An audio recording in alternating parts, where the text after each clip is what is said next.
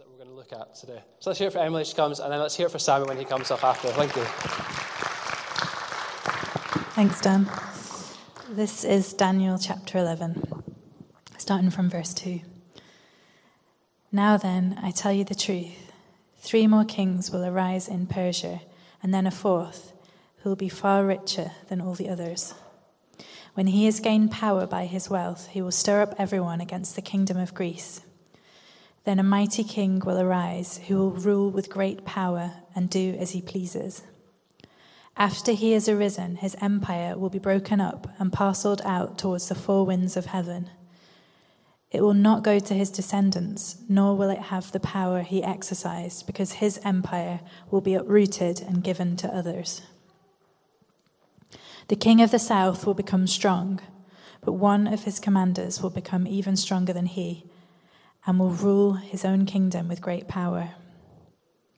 After some years, they will become allies. The daughter of the king of the south will go to the king of the north to make an alliance, but she will not retain her power and he and his power will not last. In those days, she will be betrayed, together with her royal escort and her father, and the one who supported her. One from her family line will arise to take her place. He will attack the forces of the king of the north and enter his fortress. He will fight against them and be victorious. He will also seize their gods, their metal images, and their valuable articles of silver and gold and carry them off to Egypt. For some years he will leave the king of the north alone. Then the king of the north will invade the realm of the king of the south, but will retreat to his own country. His sons will prepare for war and assemble a great army, which will sweep on like an irresistible flood and carry the battle as far as his fortress. Then the king of the south will march out in a rage and fight against the king of the north, who will raise a large army, but it will be defeated. When the army is carried off, the king of the south will be filled with pride and will slaughter many thousands, yet he will not remain triumphant. For the king of the north will muster another army, larger than the first, and after several years he will advance with a huge army fully equipped. In those times, many will arise against the king of the south.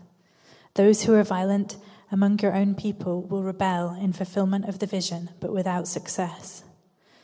Then the king of the north will come and build up siege ramps and will capture a fortified city. The forces of the south will be powerless to resist. Even their best troops will not have the strength to stand.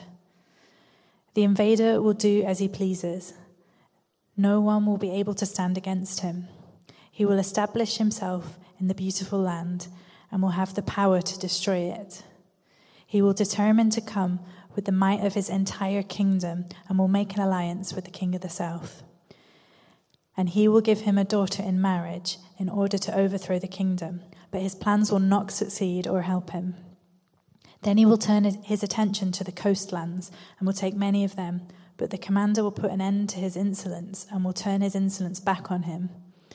After this, he will turn back towards the fortress of his own country, but will stumble and fall to be seen no more his successor will send out a tax collector to maintain the royal splendor. In a few years, however, he will be destroyed, yet not in anger or in battle. He will be succeeded by a contemptible person who has not been given the honor of royalty. He will invade the kingdom when its people feel secure, and he will seize it through intrigue. Then an overwhelming army will be swept away before him. Both it and a prince of the covenant will be destroyed. After coming to an agreement with him, he will act deceitfully, and with only a few people, he will rise to power. When the richest provinces feel secure, he will invade them and will achieve what neither his father nor his forefathers did. He will distribute plunder, loot, and wealth among his followers. He will plot the overthrow of fortresses, but only for a time.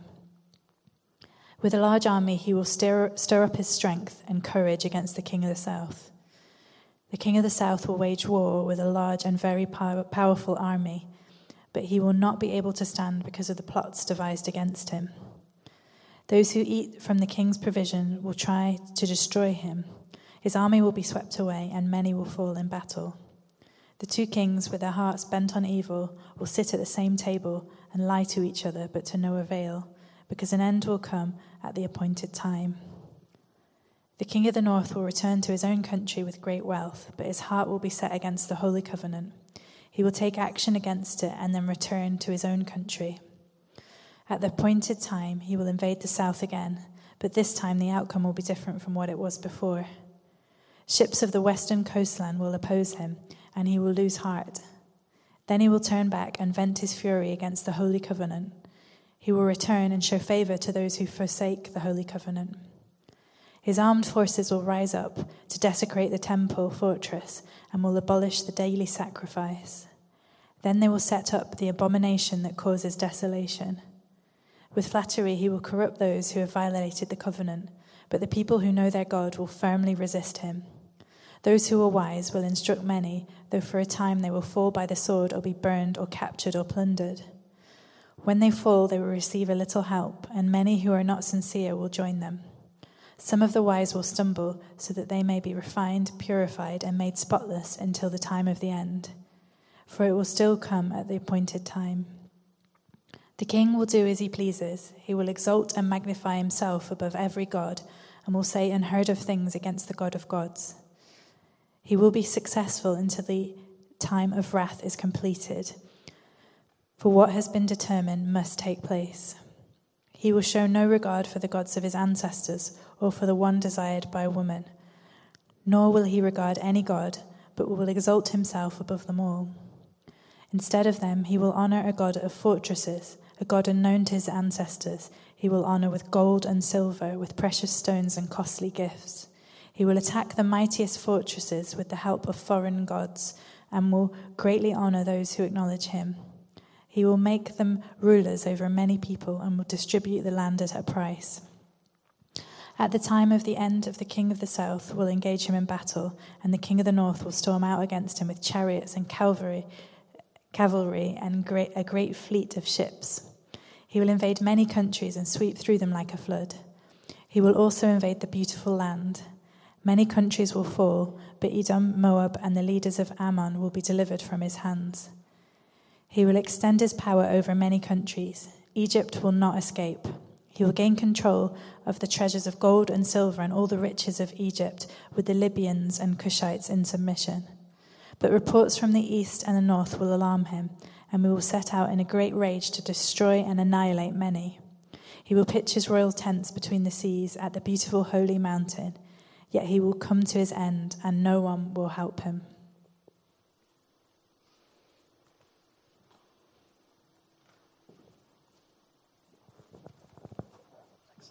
Let's hear it for Emily. That's a long reading. Well done, Emily. wow, I thought if I read that tonight, you'd have to listen to me far too long. So thank you, Emily, for reading that so well. If you have your Bibles with you tonight, I didn't put it on the screen because I wanted you to focus on what was being read this evening. But we're going to kind of whistle stop tour through Daniel chapter 11. So if you have a Bible on your phone or if you have a normal kind of hard copy, then I would just encourage you to get it out because I'm not going to be able to go through verse by verse unless you want to stay here for the next few hours. So, lots to say in that. There's lots in here. We're on this exciting journey looking at the book of Daniel. We're nearing the end. We're in Daniel chapter 11. Do you know how many chapters are in Daniel? 12, yeah. So we're on the second last chapter. And just as we're kind of thinking about Daniel chapter 11, I just want to start with a story. And I've actually shared this story before, um, but I want to share it again, I suppose, to introduce tonight's topic and, and to give us a bit of thought as we uh, do that. So I'm going to show you a photo. This is an updated photo from last time, but hopefully you will see a lovely photo of my son. Here we go. Cue photo. There we go. That's the right response, isn't it? This is uh, Joshua Isaac Ewan. Uh, many of you will have met him. Some of you maybe have just seen uh, pictures of him or this picture of him. Um, but some of you will not know the story that kind of lies behind uh, him and uh, how he came to be. So I just want to share that with you this evening. And for those that have heard it, um, you can uh, be encouraged by this. Uh, Helen and I, a number of years ago, have been trying for uh, children for a number of years.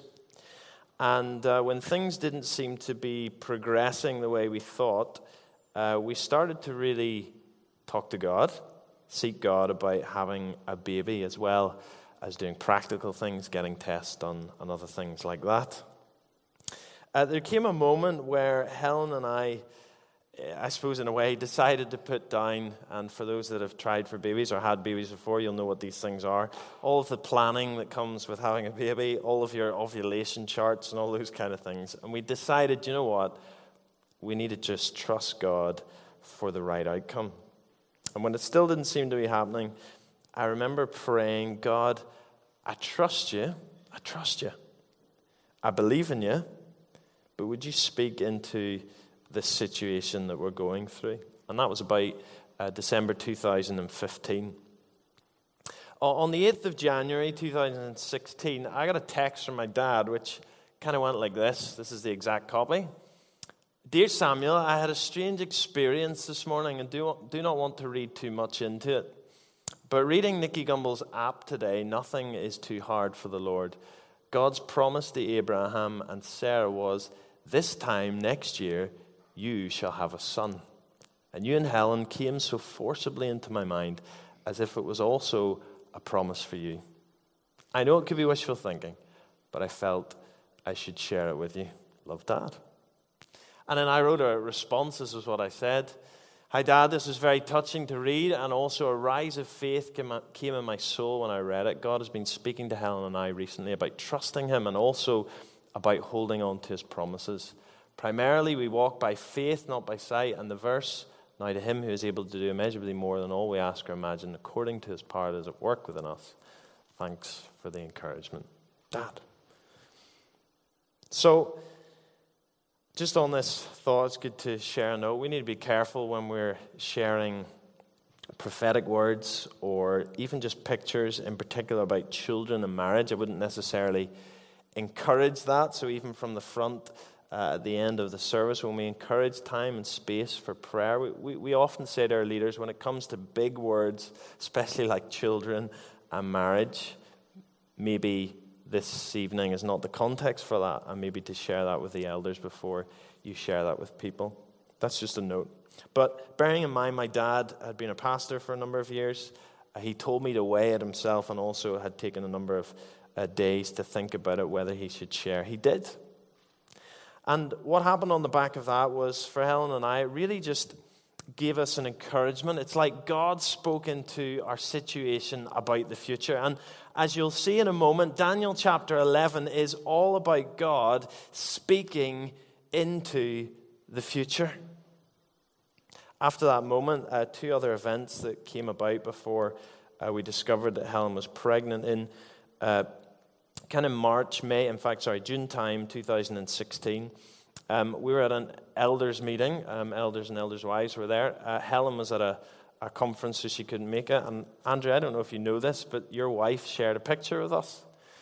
And uh, she thought it was a picture for the Leith Church, and it was a picture of Helen and I standing in kind of like a portrait uh, with a photographer taking a picture and holding a baby and she thought it was something to do with, you know, maybe, I don't know, new birth in, in Leith. But actually, we felt it was a picture from God about uh, Joshua who was to come.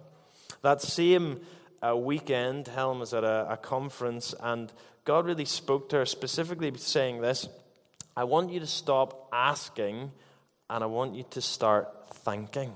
Just saying thank you. And we discovered amazingly that the next week after that, that Helen was 10 weeks pregnant. Amazing. Just as God had spoken, this time next year you'll have a son. And uh, you may have seen, well, 8th of January 2016, Joshua was born in February 2017. Amazing. God is a God who sees into the future. God is a God who can predict what's going to happen in the future. God is a God who sometimes in his sovereignty reveals the future to his people at particular times for his own eternal purposes. And when we come to look at Daniel chapter 11, it actually contains one of the most specifically fulfilled prophecies of the entire Bible. Uh, it's a chapter that predicts 375 years of history and actually even to end time uh, history with amazing accuracy.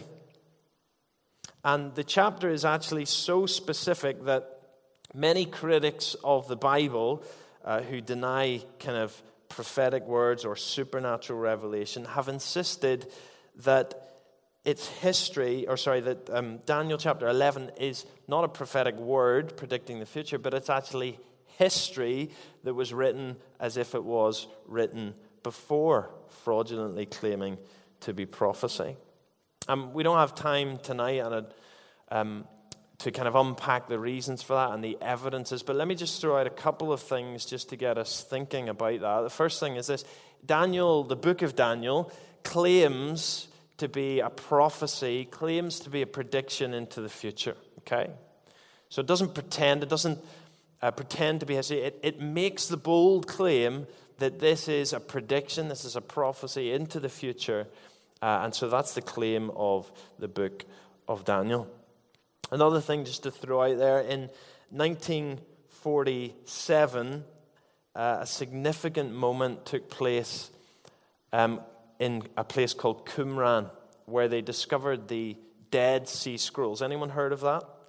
And in the, that discovery, they found most of the books of the Old Testament. In fact, Daniel was the most prolific one. It had every chapter except chapter 12, but there were, um, what do you call it, quotes from Daniel chap- chapter 12 in some of the other writings. But it had most of the chapters, in fact, all the chapters apart from chapter 12, and most of the um, writings in each of those chapters.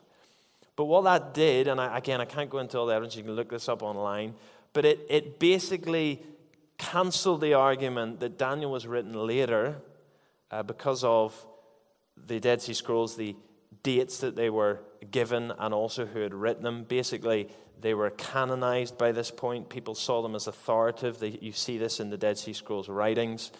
And they're, basically, the argument from scholars is actually that the, the time scales don't work if you place Daniel later on. You have to place it before all of these events happen, therefore, making Daniel true, reliable, and actually part of prophecy and supernatural revelation. Go and look that up online at the end of this. Isaiah 44, 6 and 7 says this This is what the Lord says I am the first and the last. There is no other God who is like me. Let him step forward and prove to you his power. Let him do as I have done since ancient times when I established a people and explained its future. Daniel chapter 11 gives a selective yet detailed overview of the flow, flow of history from the time of Daniel, that's about the late 6th century BC until, actually, right up until our time and further into the future. And so, what I want to do, and again, we don't have time to kind of go through, I would love to take a number of hours just to unpack each verse and explain in history where these things fit. But I'm going to have to give a whistle stop tour so get your Bibles out, just have them ready so at least you can flick through. If you have a study Bible at home, I would really encourage you this week just to go through it. A good study Bible will give you all of the notes and show you how Daniel 11 actually marries up amazingly accurately with history. But Daniel chapter 11 can be split into kind of four categories, if you like, of history, okay? So, first of all, he talks about the division of the Greek Empire. And we've looked at this in other parts of Daniel before, but Daniel, verse, Daniel 11, verses 2 to 4, we have the division of the Greek Empire. And you'll see these categories come up on the PowerPoint. Then you'll see uh, the second category, or the second kind of piece of history that Daniel goes into, is a piece of history that includes the kings of the north. We heard a lot about them, and the kings of the south. Okay, we'll explain that in a wee moment. Then we have this part of history where Daniel makes this prediction of a contemptible person or a vile person in other uh, um, translations. And we know from history this is the prediction of a not very nice guy called Antiochus fourth, otherwise known as Antiochus Epiphanes. And we hear a little bit more about what he did. And then the last part of the prophecy actually takes, and it's very difficult, it's very subtle, but it takes a shift and it starts to talk about things concerning the last days, some things concerning uh, the Antichrist. So we're going to look at some of these things and see how we get on this evening, and then look at some things we can learn. So here we go. First of all, then, the division of the Greek Empire. The angel tells Daniel that there will be three more kings in Persia until a fourth arises. We read that at the beginning. And then he goes on to say the fourth king will be a strong, rich king and oppose uh, the realm of Greece. And this strong, rich fourth king was fulfilled in the Persian king Xerxes. Don't know if that's even how you say it. Anyone seen the, the film 300? Yeah. And you see that Persian army, and I don't think it's historically accurate, that Persian army that comes, and then there's that weird kind of transvestite king, you know, that kind of king, the Persian king, remember him?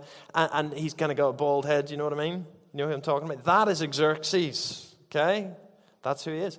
Xerxes turns up in another part of the Bible because he's the guy that marries Esther. So this is part of history. So the fourth king was fulfilled in the Persian king Xerxes.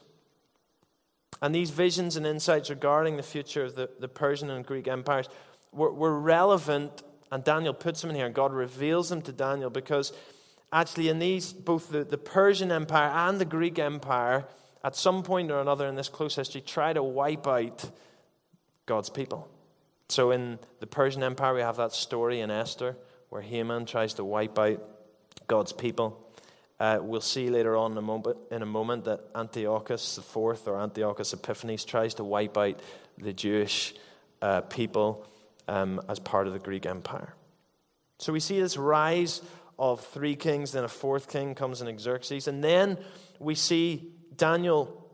Uh, the angel tells Daniel of a mighty king with a great dominion will suddenly take over and start to rule. And, and we know, and we've looked at this in Daniel before, it's kind of a, a more in depth prophecy of this. We see that fulfilled in Alexander the Great. And we'll just show you an image behind me. This is Alexander the Great, or a, a statue of him, and his kind of conquering of the known world at that time. And if you go in your history books, you'll, you'll know about this. But it was phenomenal what he did. Traveling from Greece, he literally conquered the entire known world. And he died at the height of his power, just as this prediction and this prophecy puts. He was 32 years of age. He died of a fever, apparently, after a drunken party in Babylon. He didn't ba- die in battle. And in the absence of any legitimate heirs, following the death of, of Alexander the Great, his kingdom was divided into four. Four of his generals divided the conquered territory of his empire into quarters. And so we have kind of four kings ruling, and actually by 277 BC, they say that three of these kingdoms, they call them Hellenistic kingdoms, that just means the time after Alexander the Great up until the Roman Empire, three of these kingdoms existed.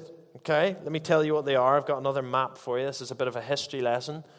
We've got the first one, the Antigonid, I don't know if I've said that right, Empire. Okay, we have the Seleucid Empire, and then we've got the Ptolemaic Empire, okay?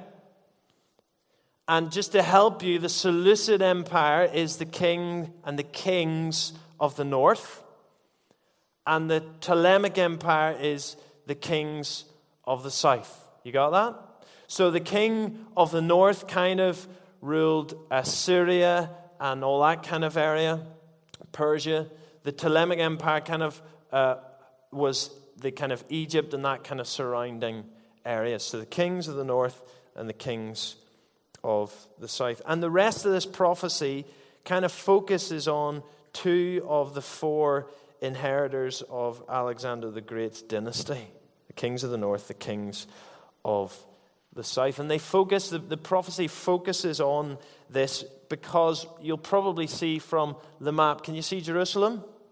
Yeah? the kings of the north and the kings of the south constantly fought.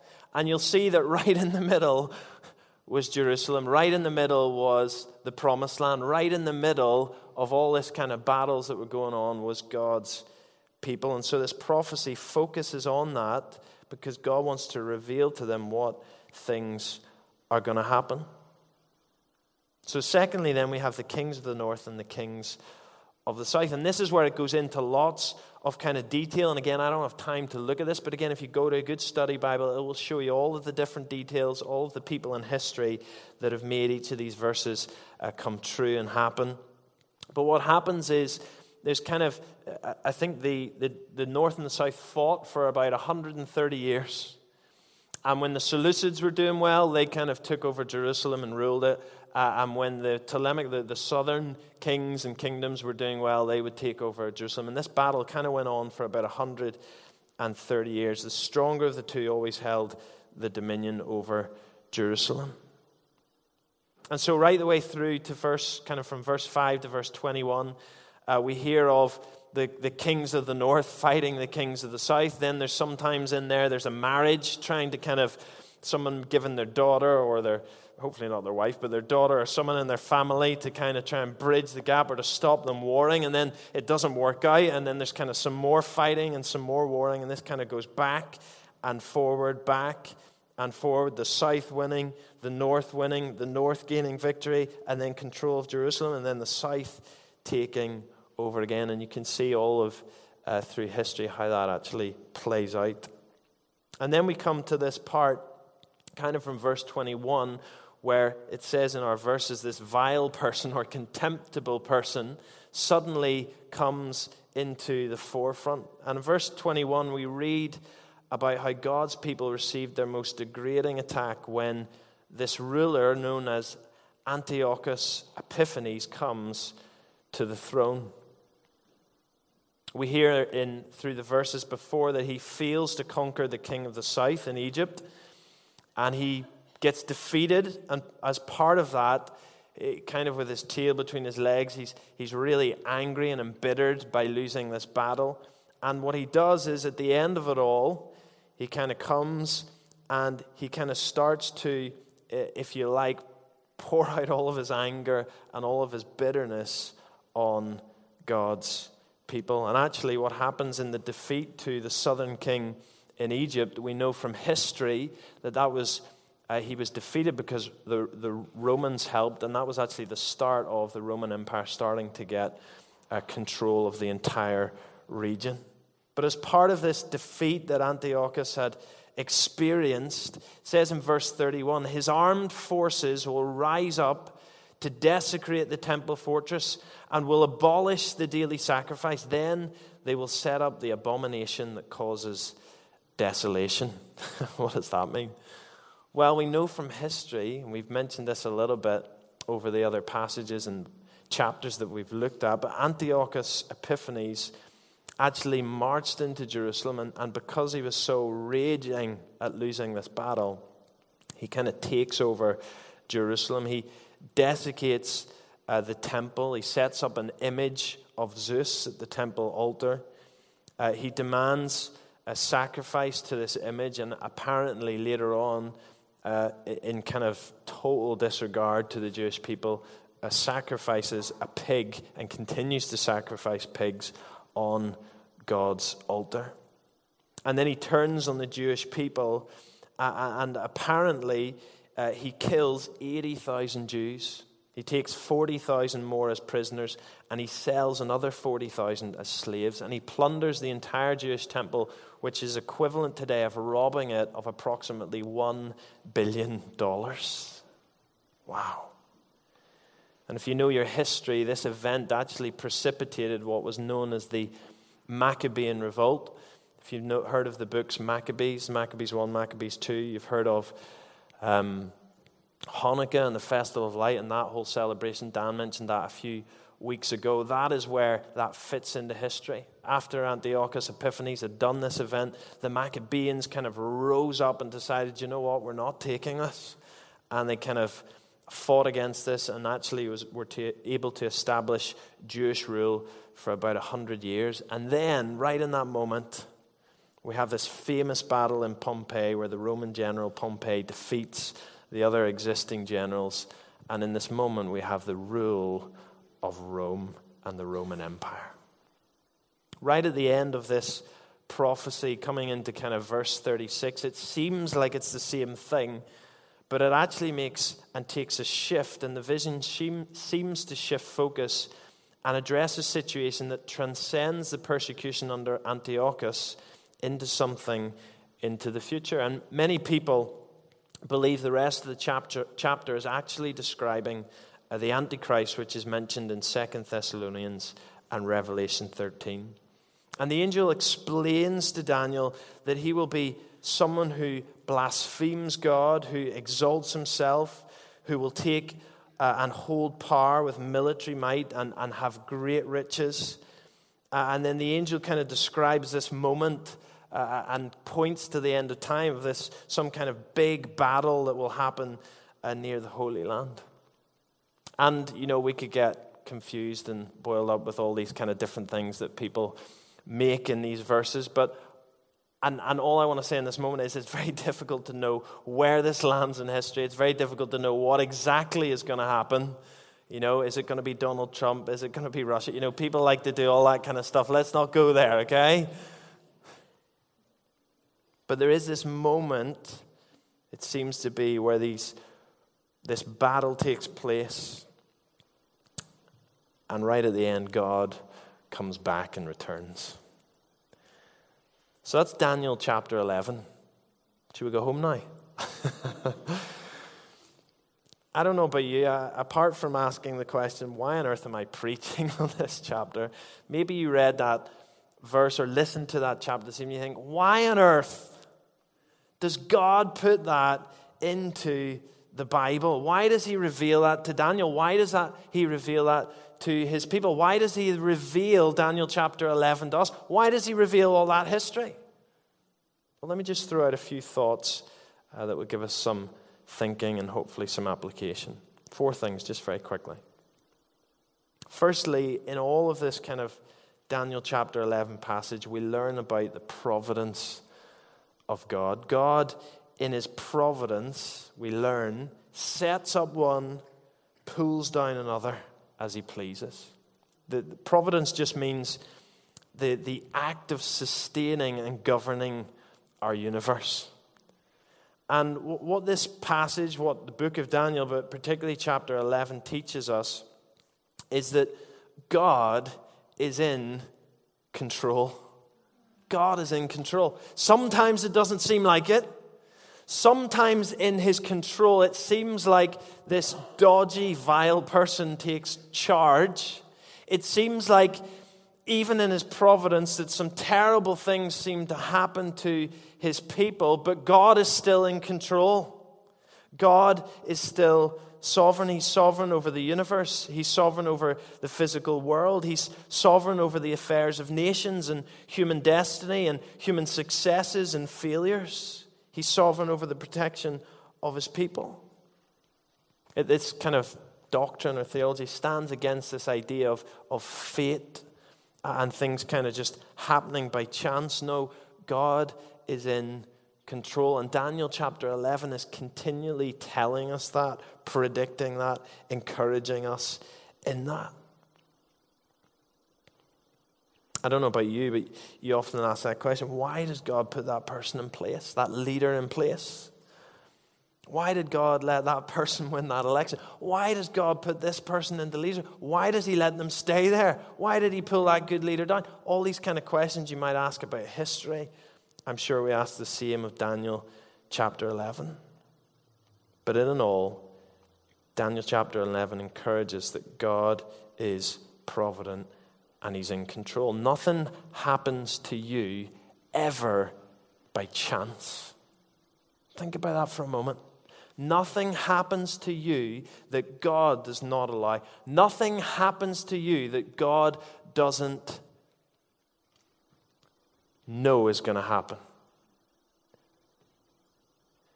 Now, for some of us, that's, that's really encouraging. So, something, maybe you've had some things happen this week and you think, that's just God allowing that to happen.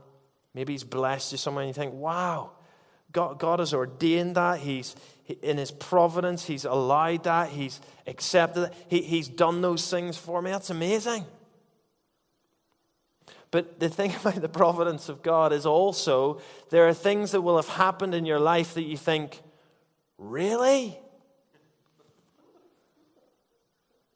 Think about it for a moment, seriously, because this, this puts lots of really difficult questions. Somehow God was in control despite 40,000 Jews losing their lives. Apparently, God was still in control of the universe when the Holocaust happened. And f- the future predicts that something maybe even more terrible might happen again. And I don't know about you, but that starts to get me into a place where I'm like, okay, I'm, I do not really understand. I don't get that, God. All these kings that come and go, and all the, the turmoil that they cause, and all the problems that, that, that happen. I think, God, what were you doing? And yet, Daniel 11 tells us God is in control. And He is turning it and He's working it for our eternal purposes. Mike Pilavachi said like this a life of faith isn't one free from all doubt, it's one where we keep expecting God to be faithful in the midst of our questions. And I want to throw out a thought. For some of you guys, you've had something pretty horrendous happen to you in your life. And there's definitely going to be moments where you think, if God is totally in control, how does He allow that to happen? And tonight, I don't actually have an answer for you. But I do want to tell you that He still is in control. In Romans 8 28, just as it says, He is somehow, I don't know how, He is somehow working it for your good. Somehow, even that terrible thing, even that wrong thing, even that thing that God hates, somehow He turns it around for His good and for your good. Secondly, Daniel chapter 11 tells us this world is full of wars and fighting. And they're the result of men and women and their pride.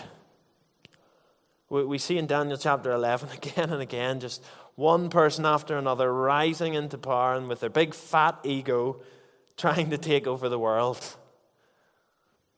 And, you know, it can be quite depressing kind of reading that and, and maybe even looking at our recent history. It can be quite depressing. You know, I was thinking today, if you are 100 years old, anyone here 100? No? Okay. But if you were 100, here's some of the things, some of the wars that you would have been alive for. The First World War, still. The Second World War. The Cold War, although it wasn't really a war. The Korean War the Vietnam War, the Gulf War, the war in Congo, the Falklands War, the war in Afghanistan, uh, the war in Nigeria, Northern Irish Troubles.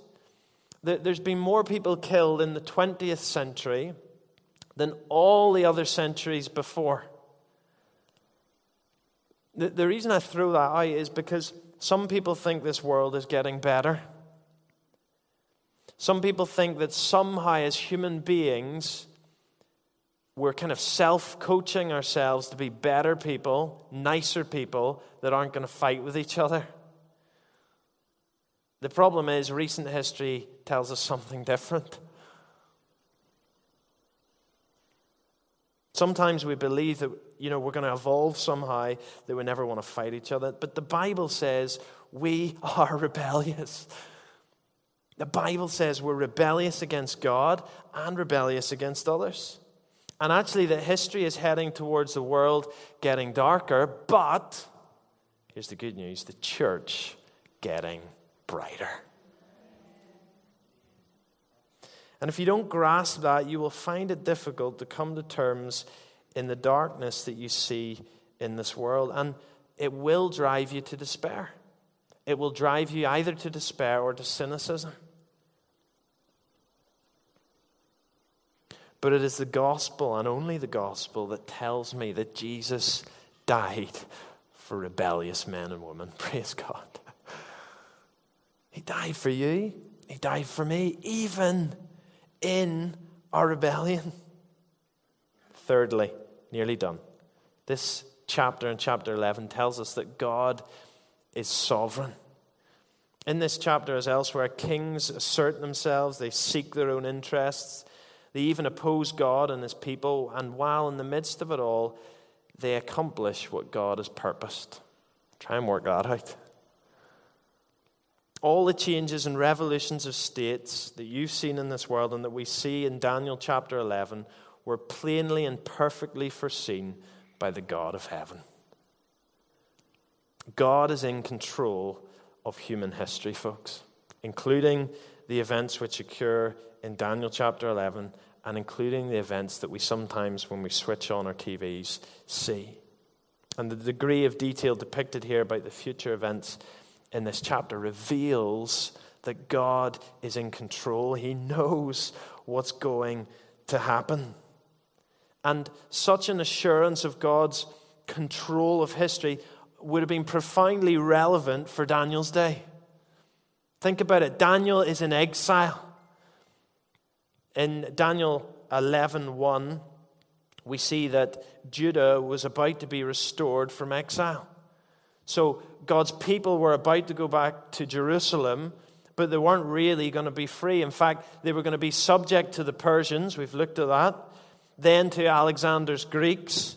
Then after that, they would be caught up in the middle between the heirs of Alexander, uh, Alexander the Great's generals, the Seleucids and the Ptolemies, or whatever they're called. And in and of it all, God's people must have been thinking, What the heck are you doing, God? What are you doing? This doesn't make any sense. You told us that our nation would be blessed to be a blessing that all the nations on the earth would be blessed through us. What are you playing at? And yet, in and of it all, God saw all this period of history. And yet, just at the right time, He sent His Son Jesus. In the back end town of nowhere, God stepped into our world to change the course of history. Romans 5 6 puts it like this You see, at just the right time, God's timing, perfect timing, just at the right time, when we were still powerless, Christ died for the ungodly. Here's the thing He did that for you, He orchestrated events so that somehow all of these wars would have happened. Rome would have finally conquered. There would have been peace for a moment, roads around the nations. And in that moment, God thought, perfect timing, and He sends Christ. And so we have the history of the church, etc., etc. And in God's providence, in His sovereignty, He saw us. He saw the church. He saw rebellious people, and He sent His Son. And he did that because he loves you. He did that because he's mad about you. He did that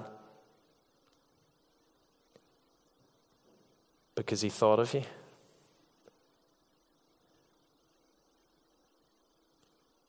Daniel chapter 11 is explaining all these things and explaining all these important moments. And I, I just want to throw out this thought. Maybe you've never opened your heart fully up to God before. Maybe you've never taken that step. Maybe you've never made that decision. I, I just want to throw out tonight. Maybe tonight's the night. Maybe tonight's the night.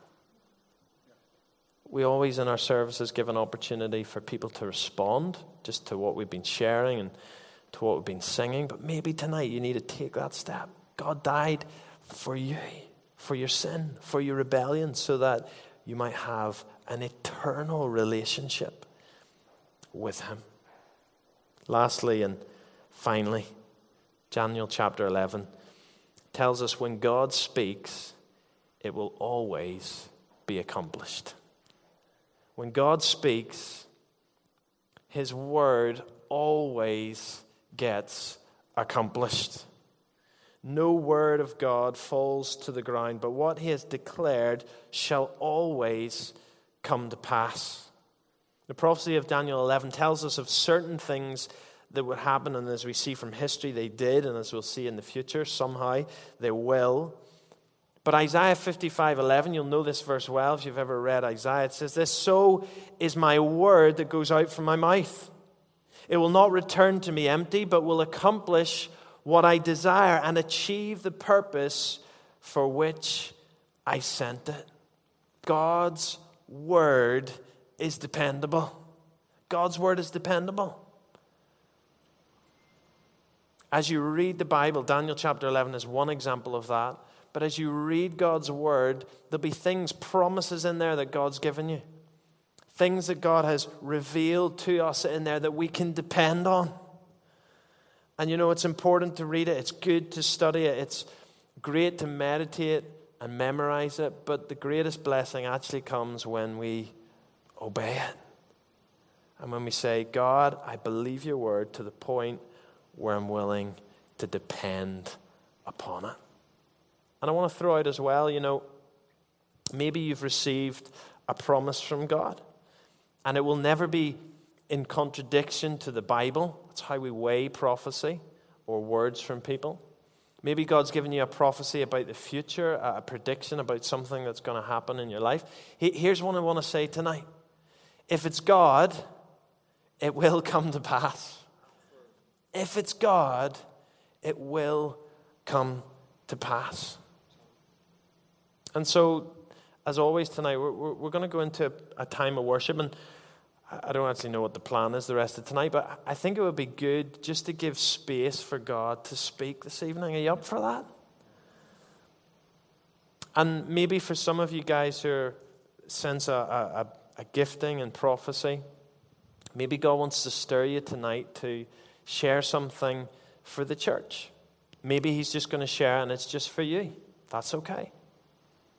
Maybe there'll be moments at the end where you, you, you're, praying for people and God just gives you a picture to share uh, an encouragement for that person. I want you just to step out in that and, and get them to weigh it.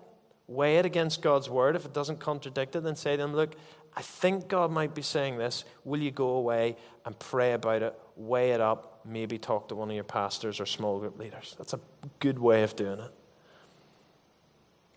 Let's pray.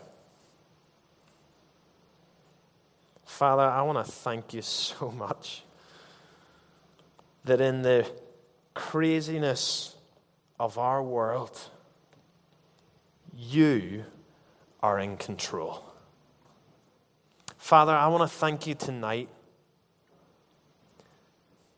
that Daniel chapter 11 encourages us that despite the affairs of men, despite the rebelliousness of kings, despite God, what's going on in the world around us, that Father, your eternal purposes will come to pass. Nothing will thwart you.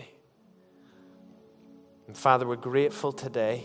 Gives us confidence, God, that even when stuff touches our lives, that we can be secure in the fact that your word is dependable and your word tells us that whatever touches our lives, God, somehow in your sovereignty, somehow in your providence, you're turning it for our good.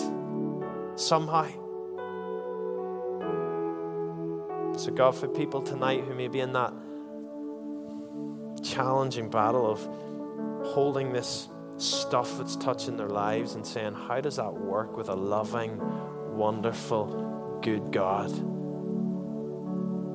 Pray tonight, God, that you would just meet them. Meet them tonight, God, in your presence. Meet them. Father, I pray that we would be people of the Word, depending on your Word, reading your Word and saying, God, I trust you. I'm willing to bet my life on that. I'm willing to put my entire life on what you have promised.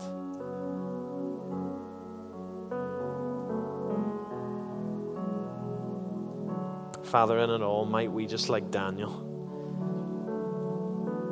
live a life of influence, live a life where we surpass a number of kings, live a life, God, where despite all the turmoil around, Daniel stood for you, he lived for you, and he made a difference in his generation. And so, Father, might we do the same this week? Commission us afresh, God.